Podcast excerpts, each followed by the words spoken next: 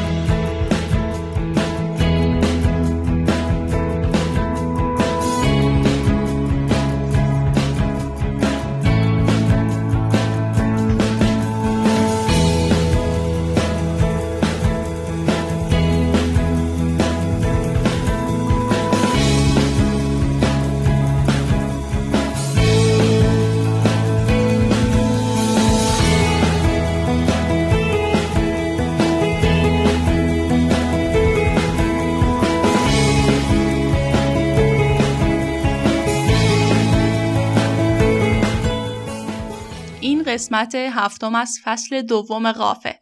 بعد از اینکه در قسمت قبل از برند و انتخاب نام تجاری صحبت کردیم، تصمیم گرفتیم در این قسمت از استراتژی صحبت کنیم. اگر برای بار اولی که قاف رو میشنوید باید بگم در فصل دوم ما اومدیم سراغ توضیح صفر تا صدی راه اندازی کسب و کار. در قسمت اول از تست MBTI گفتیم در قسمت دوم از بازار و صنعت قسمت سوم هم که یک قسمت ویژه برای کمپین بشنو بود اما در قسمت چهارم از کرونا و فرصت ها و بحران هایی که ایجاد کرده گفتیم. در قسمت پنجمم از نوآوری حرف زدیم و در قسمت ششم از قیمت و استراتژی قیمت گذاریش گفتیم. همونطور که گفتم در قسمت قبل هم از برند و نام برند صحبت شد. ما سعی کردیم که مطالب رو به صورت زنجیروار ارائه بدیم اما تقدم و تأخری توش وجود نداشته باشه. یعنی قسمت های قبلی پیش نیاز قسمت جدید نباشه. اما خب بد نیستش که قسمت قبل هم شنیده شه. طبق روال هر اپیزود باید بگم که در قاف ما از کسب و کار و حوزه های مختلف مثل بازاریابی، رهبری، رفتار مصرف کننده و کلاً هر چیزی که برای مدیران تازه وارد، برای مدیران استارتاپ ها، کارمندها و حتی مشتری و مصرف کننده لازمه بدونن رو ارائه میدیم تا اگر تصمیم می‌گیرند و کاری انجام میدن از روی آگاهی باشه. در یک جمله هدف ما آگاهی دادنه چون معتقدیم بیشتر شکست ها و ضررهایی که متحملش میشیم از عدم آگاهیه. اما بریم سراغ استراتژی و میهمان برنامه. میهمان این قسمت آقای دکتر علی رضا نصرتی مدرس دروس استراتژیک و آینده پژوهی هستند. سلام آقای دکتر حالتون چطوره؟ سلام علیکم در خدمت شما هستم. خیلی ممنون که قبول زحمت کردید که مهمون این قسمت از برنامه ما باشید. و همونطور که قبل اینکه با شما من تماس بگیرم برای شنونده ها توضیح دادم که توی این قسمت قرار در مورد استراتژی صحبت بشه و یکم روشنتر و واضحتر در مورد استراتژی صحبت کنیم و توضیحاتی که لازمه حتی یه فرد عادی در مورد استراتژی بدونه رو براشون ارائه بدیم. خواهش می‌کنم. من خدمت مجدد خدمت شما و شنوندگان شما سلام عرض می‌کنم. امیدوارم که حالشون خوب باشه. آرزوی موفقیت دارم براشون. تشکر. در زنده باشید. در مورد استراتژی یا اون چیزی که ما در فارسی بهش راه برد میگیم من فکر کنم با توجه به منابع مختلف چون این بحث توی حوزه علوم انسانی مطرح شده تعاریف و در واقع تعابیر متعددی مطرح میشه بحثای زیادی مطرح میشه. اما اصولا تو مسائل علوم انسانی شاید یک بحث مهم این باشه که ما این مباحث شاید پیچیده رو بتونیم توی لایه مردمی اون چیزی که مردم بتونن توی زندگی خودشون تو کسب و کار خودشون تو فعالیت های اجتماعی خودشون بتونن به کار بگیرن. خیلی مهم باشه که ما بتونیم این در واقع این بازخانی رو داشته باشیم با یک ادبیات ساده بتونیم اون رو مطرح بکنیم. بله. یکی از اون بله یکی از اون مباحث شاید بحث استراتژی باشه. استراتژی یا راهبرد در واقع در خلاصه ای کلام دانش رقابته. دانش رقابت دانش بهتر شدن دانش پیشرفت کردن هست. و برای اینکه ابتداعا یک ذهنیتی داشته باشند شنوندگان شما در مورد استراتژی یک داستان خیلی کوتاه رو که تو بعضی از منابع مطرح شده عرض بکنم. بله بحثی هست که میگن دوتا در واقع دوتا مسافر رفته بودن توی منطقه خارج از شهر و در واقع توی منطقه نشسته بودن کنار رودخونه ای و می‌بینن که از دور خرسی در واقع داره بهشون نزدیک میشه. یکی از این دو نفر در واقع با با سرعت سعی می‌کنه کفش خودش رو از تو کیفش در بیاره و در واقع بتونه فرار بکنه. که نفر دوم بهش میگه که آقا اون خرسی که من می‌بینم داره میاد سمت ما شما با هر سرعتی که بخوای بدوی باز هم به شما می‌رسه. اما اون نفر در واقع اون کسی که پیگیری کفشه بود بهش میگه من لازم نیست که سرعتم مثل سرعت خرس باشه. همین که سرعتم از سرعت شما و واکنش گراییم از شما سریعتر باشه قطعا از این محلکه خودم رو نجات میدم. داستان استراتژی خانم قربانی دقیقا همینه. یعنی ما چطور بتونیم رقابت بکنیم؟ چطور بتونیم توی شرایط مختلف اقتصادی تو شرایط متفاوت اجتماعی نیروهای مختلفی که بهمون وارد میشه بتونیم این نیروها رو در قبالش انعطاف نشون بدیم در قبالش واکنش نشون بدیم و تصمیمات مناسب رو توی حوزه کاری خودمون اتخاذ بکنیم. درست. بیشتر این اپیزود برای و حتی این فصل در مورد این مبحث ما صحبت می‌کنیم که چطور یک کسب و کاری رو بخوایم شروع بکنیم کدام گوشه کنار را هستش که و حتی حتی بحثای اصلی باید بهش توجه بکنیم. و یکی از نکات همین بحث استراتژی و انتخاب استراتژی استراتژی یک ابزاره دیگه درسته؟ استراتژی بله در حکم یک ابزار می‌تونه باشه. بله استراتژی رو همونجوری که شما هم مطرح کردید ما یک طرح خیلی کلی می‌تونیم در نظر بگیریم. که به طور سنتی قائل بر سه گام اساسی هست.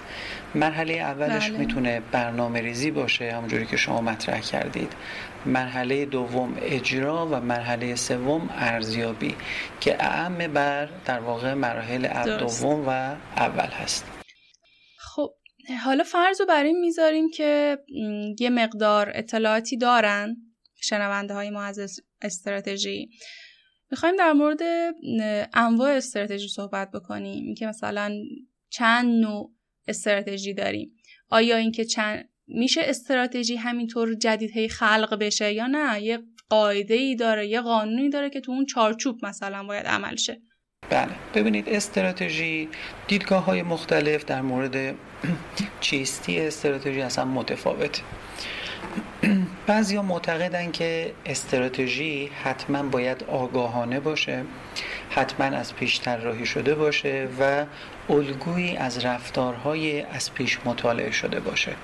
بعضی از صاحب نظران نه صاحب نظران هم چنین اعتقادی ندارن. میگن استراتژی می‌تونه الگویی از رفتارها بله. باشه. الگوریتمی از رفتارهای متوالی باشه که به صورت عادت در اومده به صورت یه, یه تجربه در اومده که به صورت سنتی در افراد در کسب و کارها شکل گرفته. هرچند ممکنه تو این حالت دوم استراتژی نوشته شده نباشه مکتوب نباشه به صورت تر در نیامده باشه. من اجازه می‌خوام قبل از اینکه وارد خود استراتژی ها مفهوم اخصشون و یا انواعشون بشم اول یکم در مورد این صحبت بکنیم که استراتژی ها اون پیشران هاشون اون معلفه های اصلیشون چیا می‌تونن باشن؟ ببینید استراتژی ها گفتیم در واقع به قول شما ابزاری هست که کمک می‌کنه به سازمان به مدیران سازمان که اهداف بلند مدت خودشون رو شناسایی بکنن و مسیرهایی که منتهی میشه به این اهداف بلند مدت رو در واقع تعیین بکنن و در, در واقع تو مسیر حرکت بکنن. اول بیایید ببینیم که مدیریت در مورد این صحبت بکنیم که مدیریت استراتژیک چیه؟ یعنی استراتژی رو چجوری باید مدیریت کرد؟ بعد به طور اخص وارد خود انواع استراتژی هم می‌تونیم بشیم. ببینید مدیریت استراتژیک باید بدونیم که هم علم هم هنر. یعنی آدما مدیرای کسب و کار اگه می‌خوان در مورد مدیریت استراتژیک صحبت بکنن اگه بخوان استراتژی ها رو طراحی بکنن اون اجرا بکنن نظارت بکنن بر استراتژی ها باید هم توانایی در واقع معطوف به علم داشتن رو داشته باشن و هم اون هنر رو.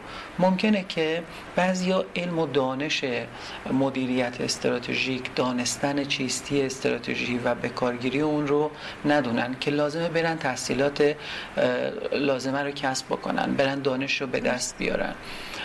در این حال ممکنه که خیلی این اتفاق براشون بیفته. برن در واقع توی دانشگاه ها توی مراکز مختلف از استراتژی چیزایی یاد بگیرن از مدیریت استراتژیک واحدایی رو پاس بکنن. اما اون هنر اون در واقع فوت کوزگری که در واقع لازم هست تا یک فردی بتونه به صورت استراتژیک به پدیده ها نگاه بکنه اون رو کسب نکنن.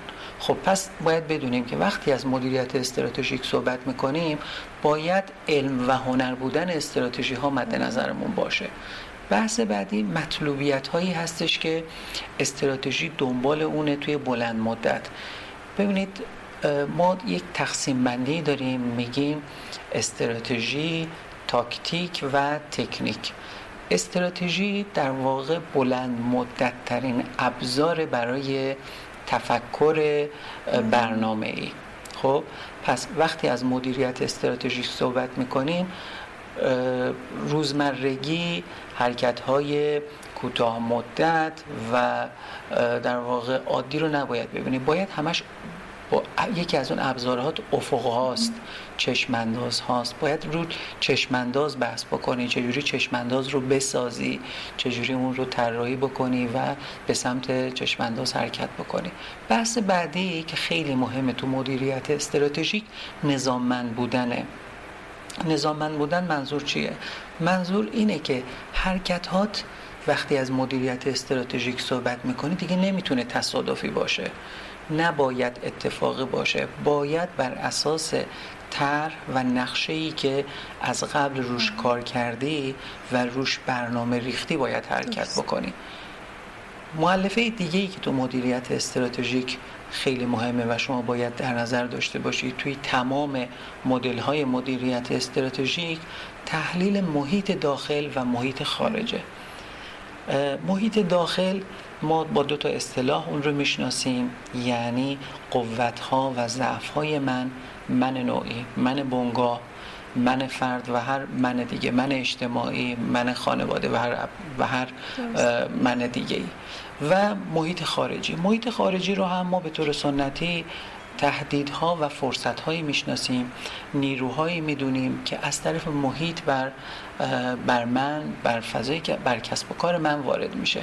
و در نهایت اون چیزی که مدیریت استراتژیک رو به عنوان یک عنصر اساسی ازش می‌شناسیم تصمیمات جامع هست. تصمیماتی هستش که در عین نظاممند بودن در واقع بلند مدت بودن رو باید در نظر داشته باشه. یعنی چی؟ یعنی ممکنه که من کاری رو انجام بدم عملی رو توی کسب و کار خودم انجام بدم که در کوتاه مدت حتی به ضررم باشه. ولی توی بلند مدت چون مطالعه کردم بررسی کردم قطعا منجر به سود و انتفاع من خواهد شد. اینها رو من گفتم به عنوان یک مقدمه به عنوان عناصر مدیریت استراتژیک ما بدونیم لازم هست. در خدمتتون است خیلی عالی بود. بحث نقاط قوت و ضعف شد. روشی وجود داره برای اینکه کسی که حالا مثلا یه بیزینسی داره بخواد تشخیص بده نقطه ضعفش چیه نقطه قوتش چیه. بله مدل های مختلفی هست تو ادبیات مدیریت استراتژیک که بحث نقاط قوت و ضعف و فرصت و تهدید رو در واقع توش بحث می‌کنه. حالا من با توجه به در واقع مخاطب شما چون احتمال داره که در واقع سطح اطلاعاتشون خیلی متفاوت باشه. من وارد جزئیات نمی‌خوام بشم ولی خب یک مدل عمومی هست که ما تو مدیریت استراتژیک مطرح می‌کنیم. مدل هاروارد یا به نوعی مدل دیوید هم ازش نام برده میشه. یکی از اون ابزارهایی هست که به ما کمک می‌کنه ما استراتژی ها رو بشناسیم بر اساس این چهار تا مؤلفه. ماتریسی هست ماتریسی هست این مدل که توی قسمت محور افقیش حالا یکی از این گزینه ها هست فرصت ها و در واقع تهدیدها و توی محور دیگرش قوت ها و ضعف ها تلاقی این ماتریس ها چهار تا استراتژی رو برای هر کسب و کاری ایجاد می‌کنه.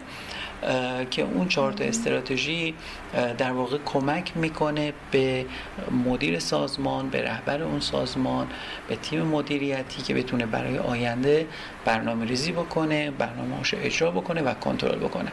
اگه اجازه بدید من سریع هم اون استراتژی ها رو بگم. بله خیلی بله. ببینید اگر ما فضای کاریمون عواملی که از محیط بر کسب و کار من وارد میشه. بیشتر معطوف به فرصت باشه. یعنی موقعیت های خوبی رو در آینده برای من پیش بینی بکنم که رقم بزنه و از سوی دیگه در محیط داخلی خودم توی کسب و کارم. من قوت داشته باشم. من توانایی مالیم توانایی مدیریتیم توانایی چانه زنیم توی کسب و کار و سایرین بالا باشه. دیوید قائله که بهترین استراتژی برای این وضعیت استراتژی های تهاجمی هست. پس استراتژی های تهاجمی وقتی هستش که ما با فرصت های مطلوب محیطی و با قوت های مطلوب در واقع داخلی سازمان خودمون مواجه هستیم. اگر تو حالت دوم اگر ما فرصت داشته باشیم یعنی محیط برای ما شرایط خوبی رو مهیا کرده باشه اما من وضع موجودم سازمانم به هر دلیلی چه به جهت منابع انسانی ارز کردم چه به جهت مدیریتی مسائل مالی آنقدر توانمند نباشه من بهتر از استراتژی های محافظ کارانه استفاده بکنم. یعنی یه مقدار دست به اصا را برم. سعی بکنم که کاری بکنم تا از فرصت ها استفاده بکنم در عین حال ضعف های خودم رو هم تقویت بکنم. تو حالت سوم وقتی هست که شما توی یک محیط آشوبناک قرار داری. یعنی کسب و کاری رو دنبال می‌کنی که مثلا تعداد رقیبات خیلی زیاده. شما کسب و کاری رو در واقع توش فعال هستی یا می‌خوای ورود بکنی که که فرزن مواد اولیه با یک شرایط دشوار دستت می‌رسه. اینا معلفه های چی هستن؟ معلفه هایی هستن که در یک محیط ناپایدار یک محیط آشوبناک ازش برخورداره. خب توی این شرایط شما اگر قوت داشته باشی بهتره که از استراتژی های رقابتی استفاده بکنی. و در نهایت چهارمین حالت وقتی هستش که شما واقعا تو یک شرایط خیلی سختی هستی. یعنی تو شرایطی که هم محیط برات تهدیدناک شرایط سختی رو برات رقم می‌زنه و خودت هم به جهت منابع قابلیت ها شایستگی ها مزیت ها این این شرایط برات خیلی محدوده. شما یعنی تو موضع ضعف هستی بهتر از استراتژی های تدافعی استفاده بکنی. عرض کردم این مدل رو ما به عنوان مدل دیوید استفاده می‌کنیم. تو دانشگاه ها تو ادبیات مدیریت استراتژیک الان شما ملاحظه بفرمایید. خب این بحث خیلی زیاده. این مدل مهمترین مدلی هست که تو ایران ما استفاده می‌کنیم. ولی خب چندین مدل دیگه هم جدیدتر و هم کاربردیتر هم وجود داره. درست. حالا فرض بگیریم که یک کسی می‌خواد تازه کسب و کارش رو شروع بکنه. حالا هر کسب و کاری مثل همین فروشگاه آنلاین. به نظرتون چجوری بررسیاش رو انجام بده؟ چه, چه استراتژی مناسبه براش؟ بله. خب ببینید برای شروع کسب و کار برای این بحث هم مدل های مختلفی هست. که ما به ما کمک می‌کنه که ما یه تحلیل منطقی از فضای کسب و کار خودمون داشته باشیم و بر اساس اون تحلیل ورود بکنیم. اینجوری نشه. مثل خیلی از کسب و کارها که کلی منبع بذاریم کلی آموزش ببینیم. کلی سرمایه گذاری بکنیم. بعد به این نتیجه برسیم که آقا این کسب و کار متناسب من نیست. یکی از اون مدل هایی که من توصیه می‌کنم خدمت شما و شنوندگانتون بحث مدل پنج نیرو هست که آقای مایکل پورتر این رو مطرح کرده. یک مدل قدیمی ولی به شدت کاربردی هست که به ما کمک می‌کنه ما فضای کسب و کار رو فضای صنعت رو بهتر تجزیه و تحلیل بکنیم. و بر اساس دانش و اطلاعاتی که از عوامل محیطی به دست میاریم ورود بکنیم توی اون کسب و کار. من اگه اجازه بدید اینو براتون توضیح بدم. مدل پنج خیلی عالی آقای پورتر معتقده که شمایی که می‌خوای ورود بکنید توی کسب و کار یا اگه فعالی توی یک کسب و کار و می‌خوای کسب و کارتو تغییر بدی پنج تا معلفه رو باید در نظر بگیری. یکی این که باید ببینی رقبای بالقوت کیا هستن یعنی چی؟ یعنی اگر. من فرزن چه فروشگاهی رو فرموده بودید؟ فروشگاه آنلاین رو گفتید؟ فروشگاه آره. آنلاین من می‌خوام یک فروشگاه آنلاینی رو در واقع توی یک کسب و کاری توی مثلا فروشگاه آنلاین محصولات فرزن کشاورزی رو می‌خوام در نظر بگیرم. مثلا میگم که من توی استانی هستم که محصولات کشاورزیش خب خیلی بال خیلی خوبه با کیفیت ارگانیکه نمی‌دونم. من می‌خوام به جهت مشکلاتی که تو زنجیره تعمی وجود داره این ایده به ذهن من رسیده که من چیکار بکنم؟ بیام فروشگاه آنلاین ایجاد بکنم و اون حلقه ها و واسطه ها رو سعی بکنم که کوتاه بکنم و محصولات ارگانیک رو به دست مشتری خاص خودم بدون واسطه برسونم. خب میگه اول باید ببینی که رقبای بالقوت وضعیتشون چجوریه. از بابت اونا چه تهدیدی شما رو در واقع با چه تهدیدی شما مواجه هستی؟ مثلا هر کی که بخواد می‌تونه به سرعت بیاد یک فروشگاه آنلاین بزنه. اگر این وجود این حالت باشه خب شما با یک خیلی عظیمی از افرادی هستید که یک شاید اطلاعات پایه‌ای از آیتی دارن از آی سی تی دارن و در واقع میان اونا هم مثل شما میگن که منم می‌خوام فروشگاه آنلاین بزنم. یعنی اگر فضا برای ورود به کسب و کار شما خیلی باز باشه این یک تهدیده برای شما. و پورتر میگه شما باید درنگ بکنی در ورود به اون کسب و کار. میگه سعی بکن توی کسب و کاری وارد بشی که ورود وارد شدن توی اون کسب و کار یک محدودیتی یک در مجوزی یک در واقع پذیرشی کنترلی چیزی نیاز داشته باشه. این کار باعث میشه که یک فیلتری انجام بشه و همه در واقع قصد کسب و کار شما رو نکنن. عامل بعدی بحث خریداران هست. میگه که الان تو همون بحث فروشگاه آنلاین محصولات کشاورزی میگه که عاملی که شما باید بررسی بکنی اینه که ببینیم مشتریات کیا هستن. خب مشتریات کیا هستن و تا چه حد اینا می‌تونن قدرت دارن توی توی معامله با شما؟ یعنی تا چه حد اینا قدرت چونه زدن دارن؟ حالا اصطلاح چونه زدن منظور خیلی کلی تر از اون چونه زدن متعارفه. تا چه حد می‌تونن کنترل بکنن تبادل مالی رو تبادل در واقع اون تراکنشی که قراره؟ خب در حال یک بحث از اینجا پول دیگه درسته؟ تا چه حد کنترل کننده این قضیه هستن؟ می‌تونن برای شما تصمیم گیری بکنن یا نه؟ بعضی وقتا شما می‌بینی که مشتری در هر حال نیاز داره. محصولی که شما تولید می‌کنی خدماتی که شما میدی مشتری در هر حال باید اون رو تهیه بکنه باید اون رو خریداری بکنه. خب پس قدرت چونه زدنش چیه؟ اینجا خیلی کمه. نه در خیلی کمه. وقتی که راحت می‌تونه محصول یعنی در واقع مجبوره که اون محصول رو تامین بکنه. اگر بیماری نیاز داشته باشه به شدت به دارویی و اون دارو رو شما انحصارا دستت باشه اگه خودرویی شما تنها تولید کننده ای باشی شما قدرت چونه زدنت بالاست. در عوض مشتری قدرت چونه زدنش خیلی کم هست. خب این هم میگه معلفه بعدی که باید در نظر داشته باشی. بحث بعدی مورد سوم از این پنج نیرو بحث جایگزین هاست. میگه که شما ممکنه محصولی که الان همون کسب و کاری که ما مد نظرمون بود اگه دید اگه بررسی کرد فروشگاه آنلاین شما که قرار محصولات کشاورزی رو بفروشه قیمتی که فروشگاه شما داره عرضه می‌کنه با هایپری که سر کوچش هست و اون محصول کشاورزی رو میده تفاوت زیادی نداره؟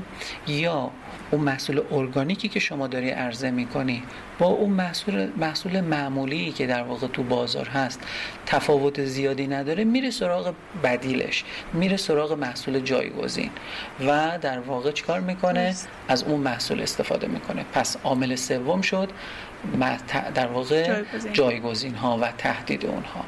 مورد چهارم هم قدرت چانه‌زنی تأمین کننده هاست.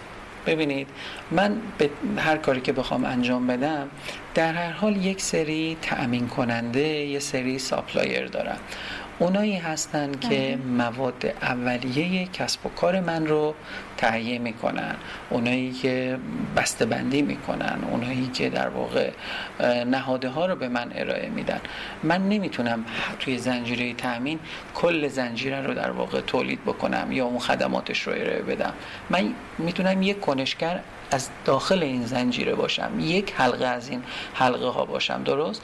خب اگر بله. حلقه های پیشین من آنقدر توانایی داشته باشن که روی من کنترل داشته باشن و محصولات من رو بتونن در واقع تحت کنترل خودشون در بیارن به این حالت ما میگیم که قدرت بالا بودن قدرت چانهزنی تأمین کنندگان خب اگه کسب و کاری که من دارم ورود می‌کنم مثلا اگه مخابراتی که توی بحث سایتی که من می‌خوام طراحی بکنم. تاثیر زیادی داشته باشه پس قدرت چانه زنی اون شرکت عرضه کننده دومین عرضه کننده سرویس خیلی بالا باشه. من به نوعی قدرت چانه زنی اونا نسبت به من خیلی چیه؟ زیاد هستش. خب این چهار عامل در نهایت هم رقبایی که توی اون صنعت وجود دارن و وضع فعلی که هندسه قدرت توی اون صنعت وجود داره که چند سهم بازار دست کیه نفر اول کیه؟ نفر دوم کیه؟ کی تقلید می‌کنه توی اون کسب و کار؟ اینها هم عامل پنجمی هستن که تأثیر گذار هستن. امیدوارم که پیچیده نشده باشه. پس خلاصه جنبندی اگه بخوام بکنم شما هر کسب و کاری که بخوای داشته باشی مدل های مختلفی هست برای اینکه تحلیل بکنی خوب وارد این کسب و کار بشی یا نه.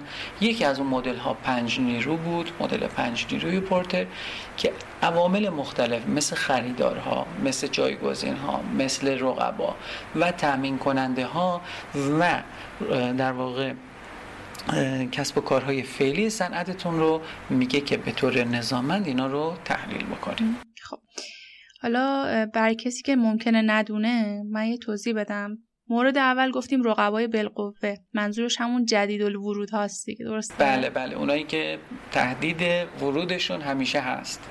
تو توضیحات هم همین شکلی بود اما عنوانش گفتم نکنه اشتباه گرفته باشه. مورد آخر کسایی هستن که رقیبن به صورت فعلی وجود دارن. بالفعلا این حالا یک بله شفاف سازی انجام بشه. و خیلی عالی بود اینطوری هم که شد. تو اینکه چطور ما می‌تونیم یه استراتژی خوبی را انتخاب بکنیم هم کامل برای ما توضیح دادید. خیلی ممنونم.